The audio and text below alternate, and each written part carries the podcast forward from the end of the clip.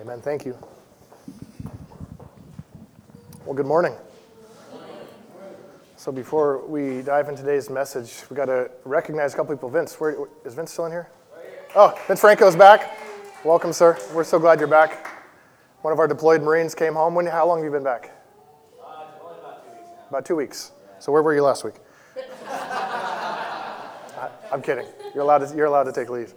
And then the Venters came to visit us, Bob and Nicole. Long-time members, I guess, in the life of a short church. We haven't been around a long time. You've been a long-time member in a short church. So we're glad you're back for the weekend. Yeah. It was wonderful to see you guys' face. Actually, you almost derailed the service. I didn't expect everyone back today. And then we have to go up here and play guitar and sing and all that stuff, and we're excited to see you. So, well, good. Well, we are continuing our series. The series is called More Like Him, where we're investigating the fruit of the Spirit, how it played out in the life of Jesus, then in return, how it plays out in our life. And last week, Young preached a wonderful word on the goodness of God. So thank you again for being a guest minister for us, Young. I thought about that message all week, and to me that's a sign of a good word is when you don't forget about it as soon as you walk out of the church, right? I think that's the mark of a good preacher. So I appreciate that word. But I wanted to start off by telling a little story about myself. So most of you know, I travel for a living, so my day job is I'm one of the elders here, but I'm a lay elder. Trace is our full-time pastor. And so this is the last week that I have to travel this year. And so I was in Canada. So why don't you put up the first picture here. So this was the picture I took out of my plane window leaving Canada. Now all week it was hovering right around 0 degrees. I was miserable. So I used to think I liked the cold, but we've lived in San Diego for about 20 years now. And now I realize that my back, just even if it gets a little bit cold, it starts to stiffen up. Well, the point of the story is I'm sitting on the airplane. It's about 6:30 in the morning. I'm ready to get out, right? Come back, my last trip of the year, and then this blizzard starts to blow in. So I'm sitting on the plane. I'm like, oh, this isn't going to be good. Then the pilot comes out, and he's got this stupid grin on his face. I'm like, oh, great, I know what this is going to be. He's like, yeah, bad news. We're not leaving anytime soon. So he's like, we got at least an hour and a half. Now, my connection in San Francisco was 1 hour. And I'm like, okay, well, there's a good chance because San Francisco's always delayed, so they make us get off the plane, and we get back on an hour and a half. We take off. We're good to go. A lot of turbulence, pretty sketchy flight. We get into San Francisco, and the plane is still sitting there. I can see it's gate E3. We're taxiing. I'm like, oh, the aircraft is still there. I'm like, I've got about 5 minutes. I'm like, this is going to be good. And I'm praying, my God, you're good. You're faithful. And I am your faithful servant. So, of course, I know the plane's waiting for me. So get off the plane, and I booked across. Of course, it's in a different terminal. It's close on the outside. If I could have just walked outside, I could have walked over to it, but you have to go around. So I go to a different terminal, and I get over there, and, of course, this guy's got a grin on his face at the plane. And I thought it was a good grin. He's like, yeah, sorry, can't let you on. Plane's closed. I was like, oh, are you kidding me? I was like, it's sitting right there. The ramp is still up. I'm pretty sure the door's still open. He's like, no, I can't let you on. I'm pretty sure they gave away my seat. So instantly, I start to get a little bit flushed with anger. The story doesn't end bad with me getting arrested, so relax. You're like, I'm not going to let this guy preach to me. So I start getting angry.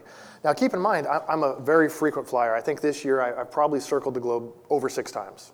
I'm just hundreds of thousands of miles.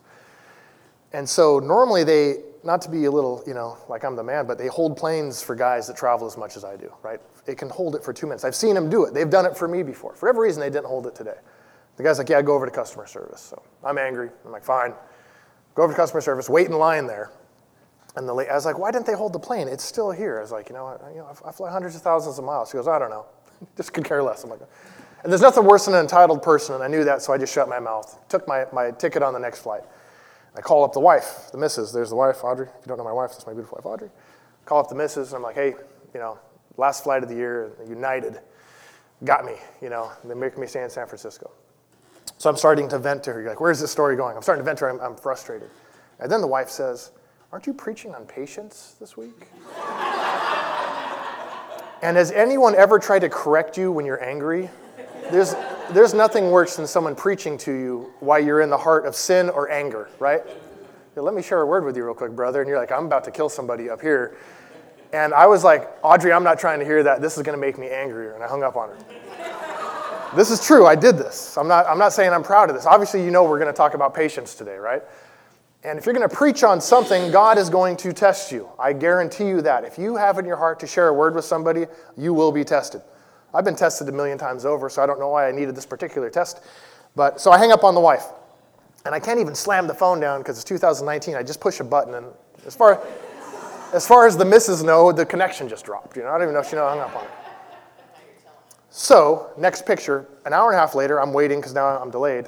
Text the wife. So I'm about to show you some real husband and wife stuff going on here with patience and love here. So I text the wife, calm myself down, I love you. You notice this was 11:30 a.m. I've been in San Francisco a while. I regret to tell you as an elder, it took me a good hour to calm down. I was just so angry, but there was no one to be angry at. Weather happens. Flights get missed. Connections get missed, right? Has anyone been like that? You're just angry, but there's just no, you can't direct it because it's just life. And that took me a while to calm down. I was just angry. It wasn't the lady at the counter. It wasn't the pilot's fault. It wasn't the gate guy. It was just, man, you're up in Calgary. It's 0 degrees. It's snowing. San Francisco's fogged in. You're going to miss a flight. That's just going to happen. But here I was, my blood boiling and just angry at the world because I was inconvenienced. So I started to feel sheepish. I thought about what Audrey said. Yeah, I'm preaching on patience. Let me calm myself down and let me just text wife. I love her. So then I sent her this next text. You'll notice the timestamp. It says 1:07 in the p.m. I'm hanging out in San Francisco. I'm waiting for the next flight. So I'm like, what are you doing? Hello?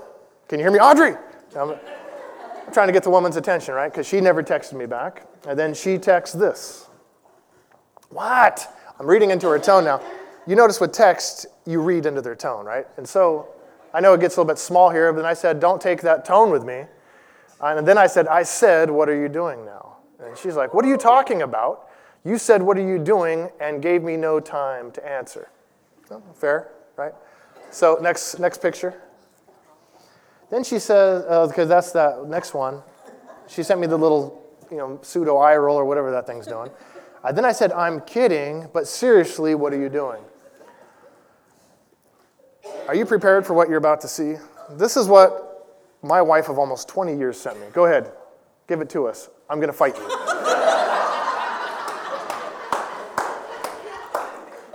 So I failed in patience, but look what she did. She turned around and failed the same thing. All I did was ask, what are you doing? Audrey, hello, can you hear me? And then she turns around and wants to fight me. Well, these two events actually go to show us there's two areas the Bible talks about patience in. One is events, trials, and then the other is with people. And these two events actually highlight that because one, I was in a situation, right, an event, and I lost my patience. Audrey was in an event with a person, and she turned to violence, right? And she said, I'm going to fight you. But these are patience with people. So let's go to Galatians 5:22. Let's see where we get this text from, why we know these things to be true. This says, but the fruit of the Spirit is love, joy, peace, and here's our word for today, patience. If you're reading the King James, it will say long-suffering, kindness, goodness, faithfulness, gentleness, self-control. Against such there is no law.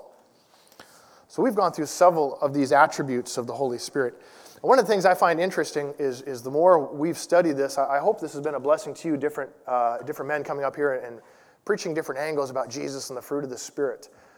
But the more I study this out, the more I see that everything is derived from love. And I ran across a commentary this week, and it kind of highlighted it like this. It said, the fruit of the Spirit is love, and then you could actually put a colon there. And then it goes on to describe love, joy, peace, patience, right? So everything should be motivated by love. And if we think of patience like that, it's going to find its root in love. Because we love people, we're going to exhibit patience, right? So we're going to flash a couple definitions. Now, the Bible is not lacking in any definitions, any good commentary on the definition of patience. And so I wanted to give, I think we got four up here. It says, first one is forbearance, long-suffering, slowness. Now, keep it there, if you would. We'll go through slowly. Slowness in avenging wrongs. So the idea of patience is not just waiting.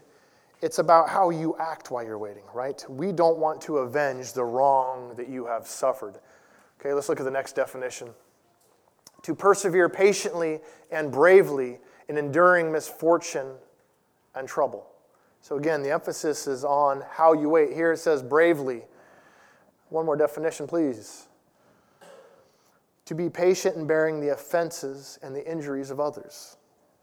So here, now, before it was kind of situational-based patience. Now this is addressed towards people. Is there one more, Megan? God-given restraint in the face of opposition or oppression. So we see, because it's a fruit of the Spirit, this is actually a byproduct of the indwelling Spirit. That you and I, that within our flesh, we can really, we can't do these things, right? Before we got saved or we become Christ followers, we're just free to lash out however we want with no restraint. We really don't have any control. Has anyone seen somebody with an uncontrollable temper or anger? That at the slightest thing, they blow off the handle? You know, jokingly, we talk about that airline trip, but that's just a reality. These everyday life gets people worked up. Right? And there's zero restraint, and then they feel the need to take it out on everybody. If you want my definition of patience, this is what it is. It would be enduring with the right attitude. It's all about how we are going through something. When tribulation comes or you're tested like this, you're like, oh, I don't want to have the fruit of the Spirit of patience or long-suffering. You're still going to go through something. Right? This fruit helps you endure something, right?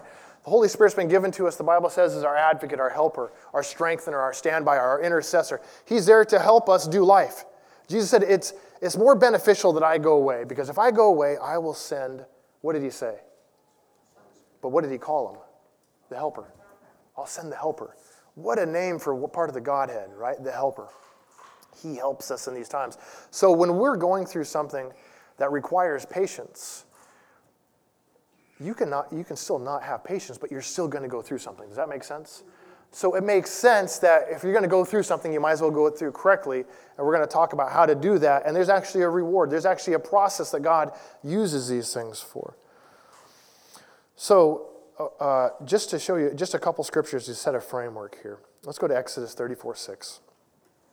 Now, like anything, the whole premise of the series we're doing is how Jesus exhibited this fruit and then how we can model it.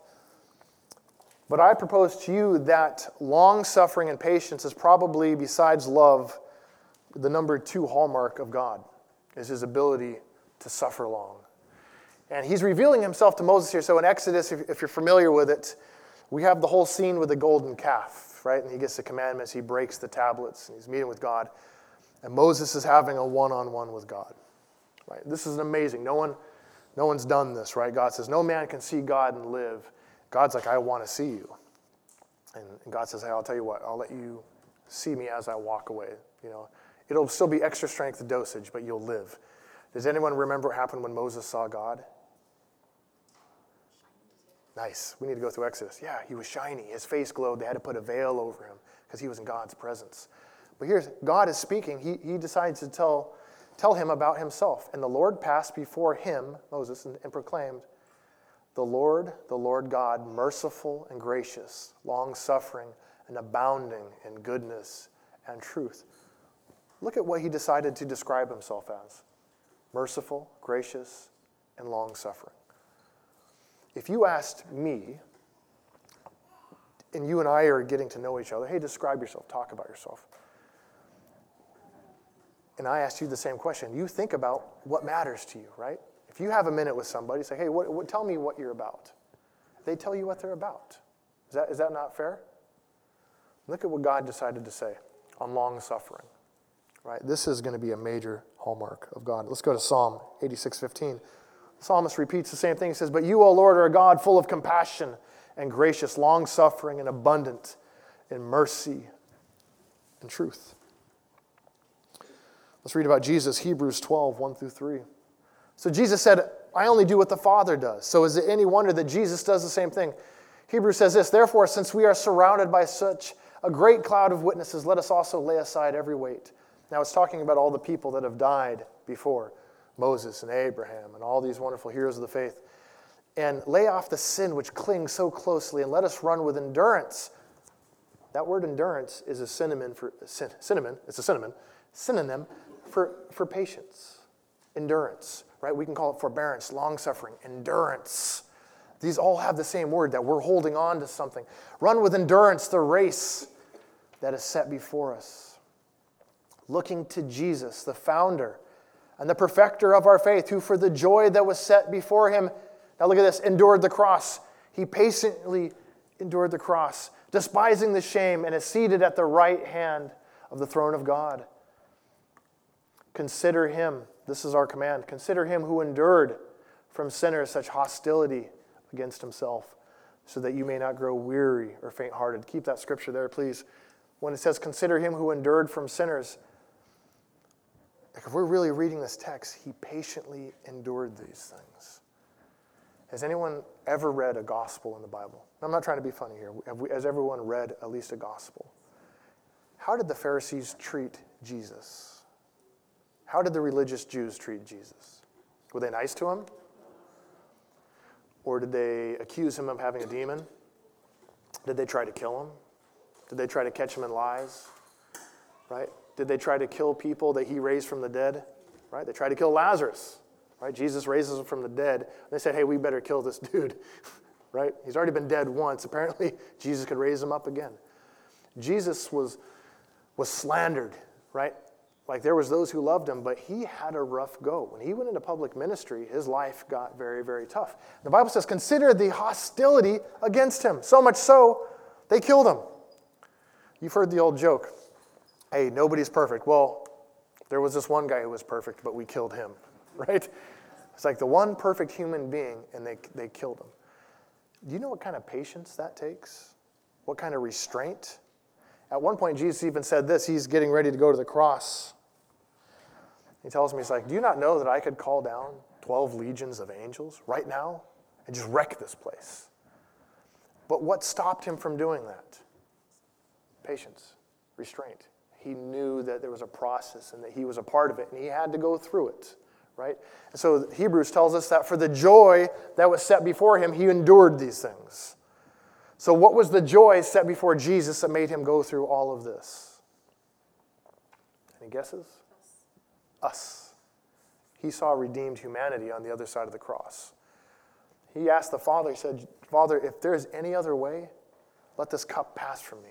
Jesus was asking the Father, this is, if you've ever really thought about this is wild. The Bible says that Jesus was the lamb that was slain before the foundation of the earth. Meaning that when God created humanity, God has this thing called foreknowledge. He understands what's going to happen. He knows things that will happen in the future. He knows things that won't happen, right? He knows things that could happen. And it says he was slain before the foundation of the earth. So I can imagine them talking before. It says, hey, if we make these creatures called humans, we're going to have to redeem them because we know how this is going to go. And Jesus willingly signed up for this mission before we were created. So the time finally came. The Bible says at the fullness of time, the Son came. The Son comes, and he's going through this, and he takes a flesh like ours. And the Bible says he's well acquainted with everything we went through. He was hungry. He hurt. He experienced loss. What did he say? Marsha, you've got a memory verse. What's your memory verse? Jesus wept. Jesus saw somebody die. Thank you, Marsha. Rock star right there. And Jesus weeps because he's connected to humanity. And then he's getting ready to die, and he knows, oh, this is going to hurt. I should have put a picture of Michael Scott, if you know that picture where he said this is going to hurt. And he prays. He's praying in the garden, and he asks God, he goes, is there any other way? Can you imagine that?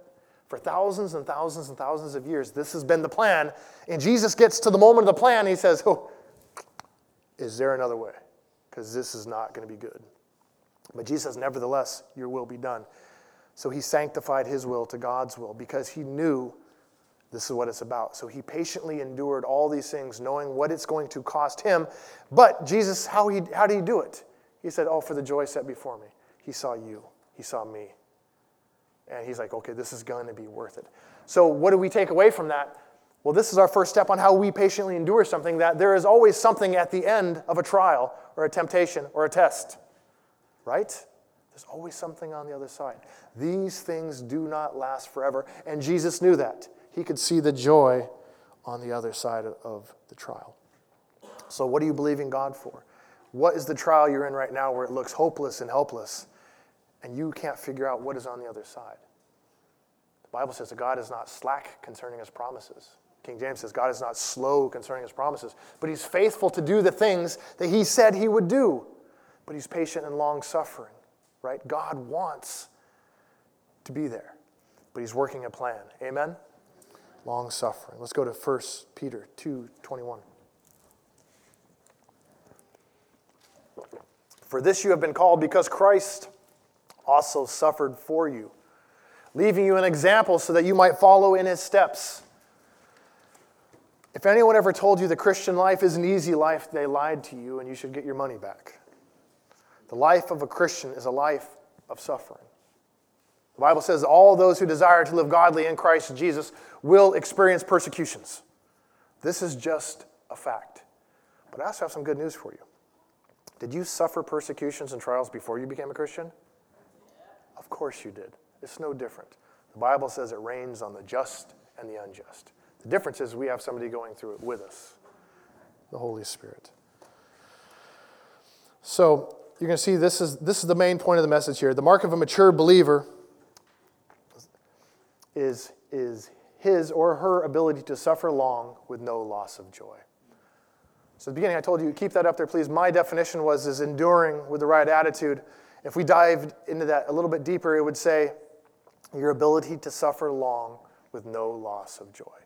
Jesus suffered more than any man on the face of the earth, and it says he did it with joy, the joy that was set before him. It doesn't mean you don't have tough days. It doesn't mean you don't cry. It doesn't mean you don't sweat great drops of blood. That's not what this is talking about. But he stayed on mission. He stayed on task for what was in front of him. If you're taking notes, I would write that down, because this is key. If you have a problem with patience or temper and you fly off the handle, it's your ability to suffer long and keep the right attitude. Let's go to Hebrews 12:2. Again, highlighting Jesus. It says, looking to Jesus, who for the joy that was set before him. John 15:11. He says this. Jesus is speaking. He says, these things I have spoken to you, that my joy may be in you, and that your joy may be full. God's word should be our joy. His promises. The Bible says that the promises of God have found the yes answer in Jesus Christ, meaning all the promises of God have been fulfilled in Jesus. If you're going through something, might I recommend finding out what the Bible says about your situation. Find the promise of God that speaks to that, and then start trusting God. So how do you get joy in that situation? Well, I would almost guarantee that anything you're going through, we can find a scripture that we can believe God together for. Does God care about your physical health? Do you think there's scriptures that talk about God's willingness to heal your body? So can we find joy and hope in the scriptures there?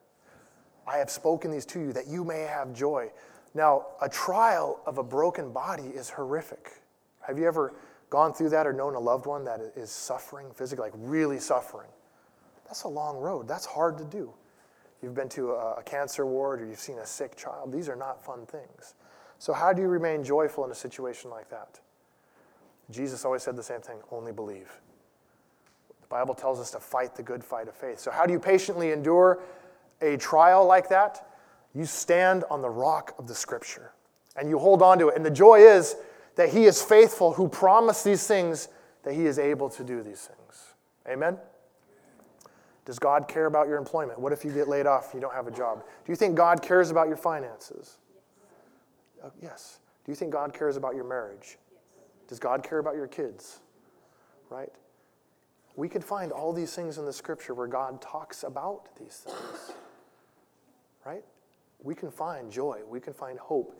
We can stand on the promise of God, just like Jesus. Hebrews 6:12.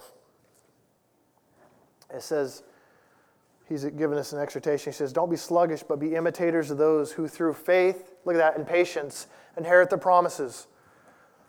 If you came to me afterwards, you said, Mike, how do I receive from God? It seems like I pray and nothing ever happens. Well, here's the recipe. Faith. What's the second? Patience. God is not your genie. God does not snap his finger at your beck and call. Oh, you got it, sir, right? God is the God. He's the creator of the heavens and the earth. And God is doing a whole lot of things. It doesn't mean he's not too busy for you. But remember, God is also working a plan. just like Jesus at the perfect time. And so maybe what you've been asking God for, God says, look, I know what's coming around the corner. I know everything that's intersecting here, and this is not the right time to answer this. A lot of Christians think just because God doesn't answer within 24 hours, oh, it must not be your will. That's crazy talk. Don't accept no until God tells you no. You know God is capable of telling you no. Here's an example. Paul said, hey, I had this thorn in my flesh, and I prayed. How many times did Paul pray to get rid of the thorn in the flesh? 3 times. I kind of gave it away. I put it down real quick. He prayed 3 times. So he prayed once, didn't get an answer. Does Paul say, oh, that must not be God's will? What does Paul do? Yeah. Prays again. No answer from God. Prays a 3rd time. No answer. Does anyone remember what God told Paul on the 3rd time? My strength is made perfect in weakness. It's enough for you. No, God said no, but he communicated that the answer was no. So Paul was able to get on with his life. God gave him a promise. My strength is perfect for you. Here's your promise. Hold on to this. You're going to go through this. It's serving a purpose. Faith and patience. Don't give up. The Bible says knock. Then what does it say to do next? Keep knocking. God's not deaf, right? But he's working something in us. But you can have patience when God doesn't answer. If you're not going through it with faith, you're also shipwrecked, the whole thing. James says, if any man, let any man ask God, and he gives liberally, and it says he upbraideth not, meaning he doesn't make fun of you. But it says, let him ask in faith. For a man who doubts, don't let that man expect that he will receive anything. Do you remember Jesus would always ask people when they asked him for something? Do you believe I'm able to do this? Why would Jesus say that? Well, he wanted to know. Yeah, I do. Remember the one guy that said, no, help my unbelief? Even that guy got something. At least he was honest with God, right? Faith and patience. This fruit is so much more than you and I getting through our daily lives without killing somebody, like my wife here wants to fight me. It's about a bigger picture. So this fruit of the Spirit is used in our daily life, but it's also building our life for patience, right? It's getting us to the very end when we get to meet our Maker. This is what it's doing. Amen. Faith and patience. So we're going to wrap with this. I got a couple ideas that's going to help you. We're going to look at a couple of scriptures. Some areas, if you're struggling in this, I want you to pay attention to this. This will point you in the right direction on how to be more like Jesus. But so the first thing we need to do is we need to have patience with people. I want to show you how the scripture highlights this. I put people first because do people work your nerves more than anything? It's people that really ruin. Christianity would be a lot easier if there wasn't a lot of people here, right? But the bad news is Christianity is about people. That's all it is about. It doesn't care about anything else. It just cares about people. So let's look at John 13:35. Jesus says this. He goes, by this, all people will know that you are my disciples if what? Okay, so keep that there. Here's the crux. Jesus said, look, here's how people will know that you belong to me.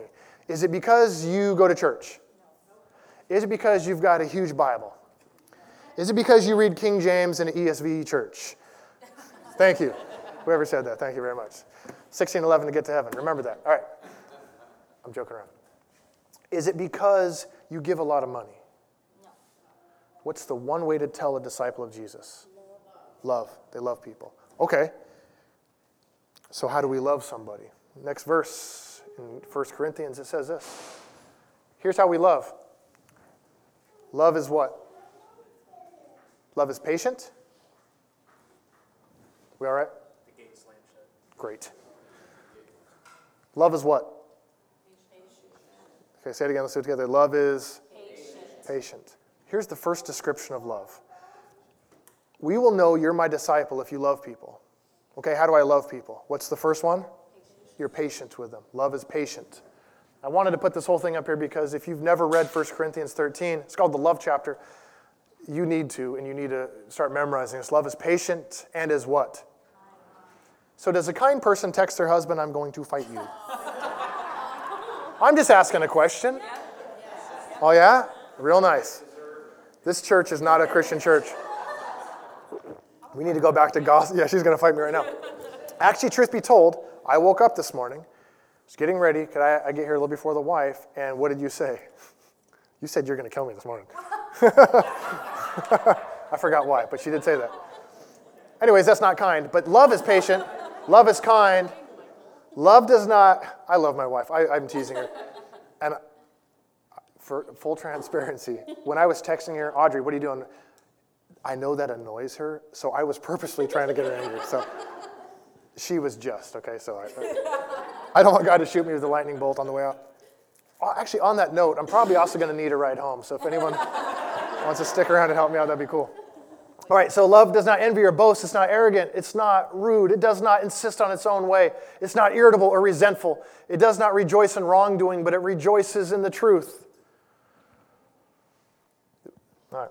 Love bears all things. It believes all things. It hopes all things. And here it gives patience again. What else does it do?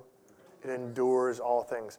So here's how I know if you're a Christian, if your patience level. If you fly off the handle and you're flighty and you're flaky and all these things, you could be a Christian, but you're probably a baby Christian, or you need to do some real maturing in this area.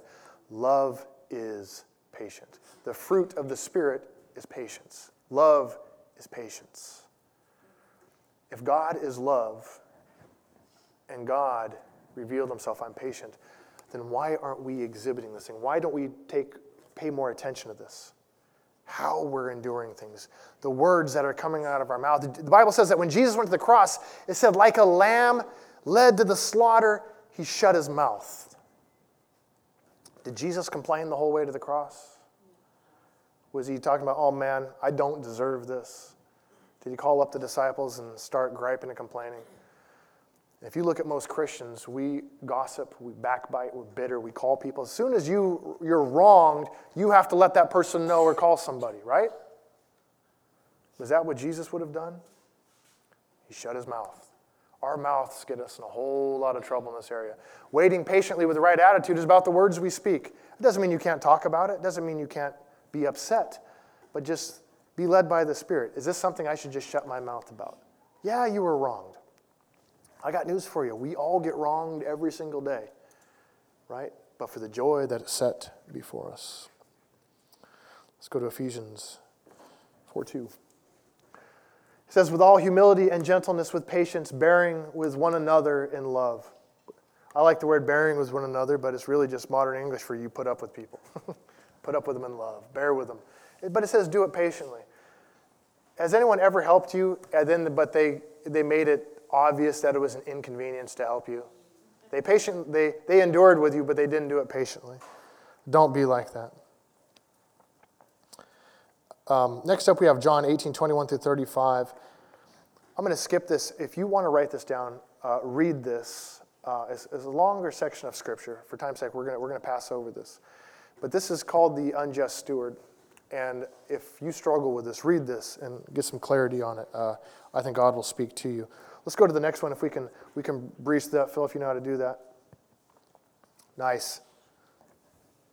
Next up, we need patience and trials. Patience and trials. Let's go to James 1:2-3. It says, my brethren, count it all joy when you fall into various trials, knowing that the testing of your faith, what does it do? Produces patience. God cares so much about this fruit, he will put you through things to develop it. Right? Count it all joy. So again, we've tied the word joy to trials and tribulations. But here it says that the testing of your faith, it produces something.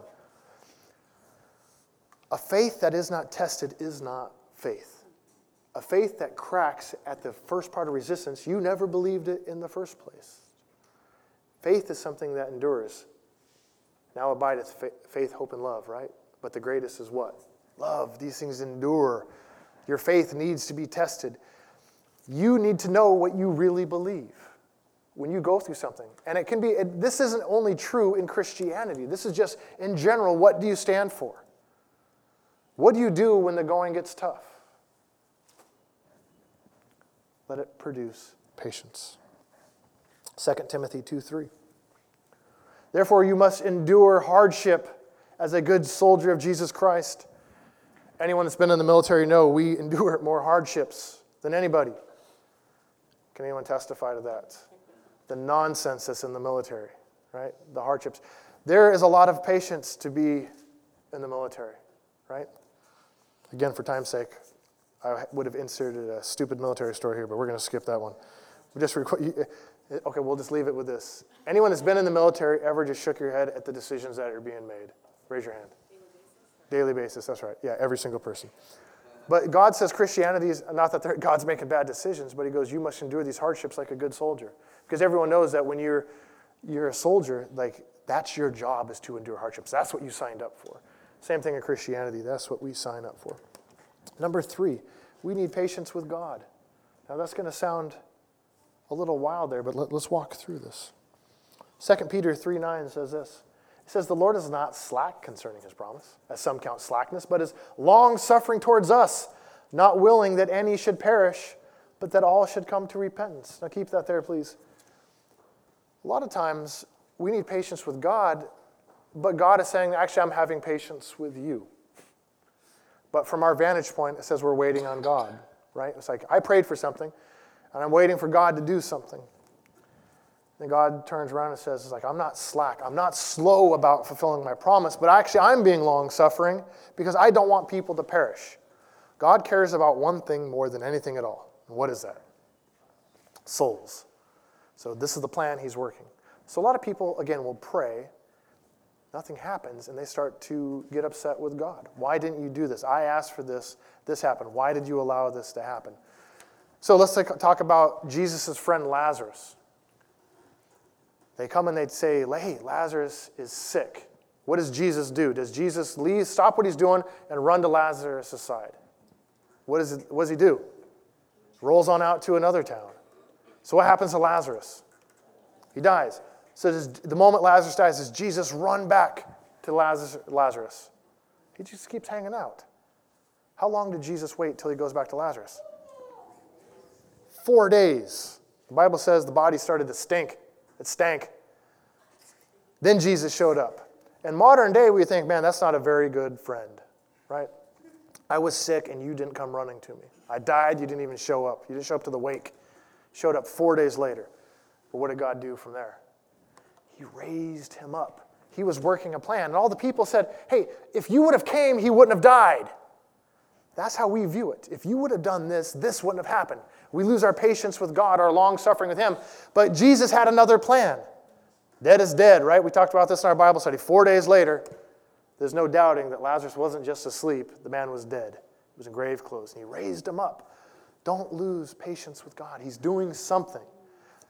Go back to James. Let patience have its perfect work, that the man of God may be complete, lacking nothing. Amen? That's good stuff. Romans 8:28 says this, and we know that all things work together for good to those who love God, to those who are called according to his purpose. Here's the plan. It will turn out good in the end. I promise you. As ugly as it is right now, the Bible said it all works for what? Good. Did he promise us that we'd be on mountaintops 100% of the time? Did he say there would be valleys? That's right. He's there in both of them.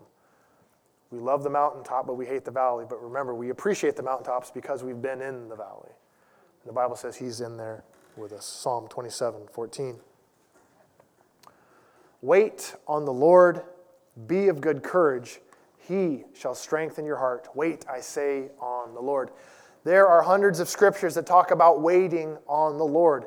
This is part of our jobs as Christians. Again, if God answered your every beck and call, that's not God, that's a genie.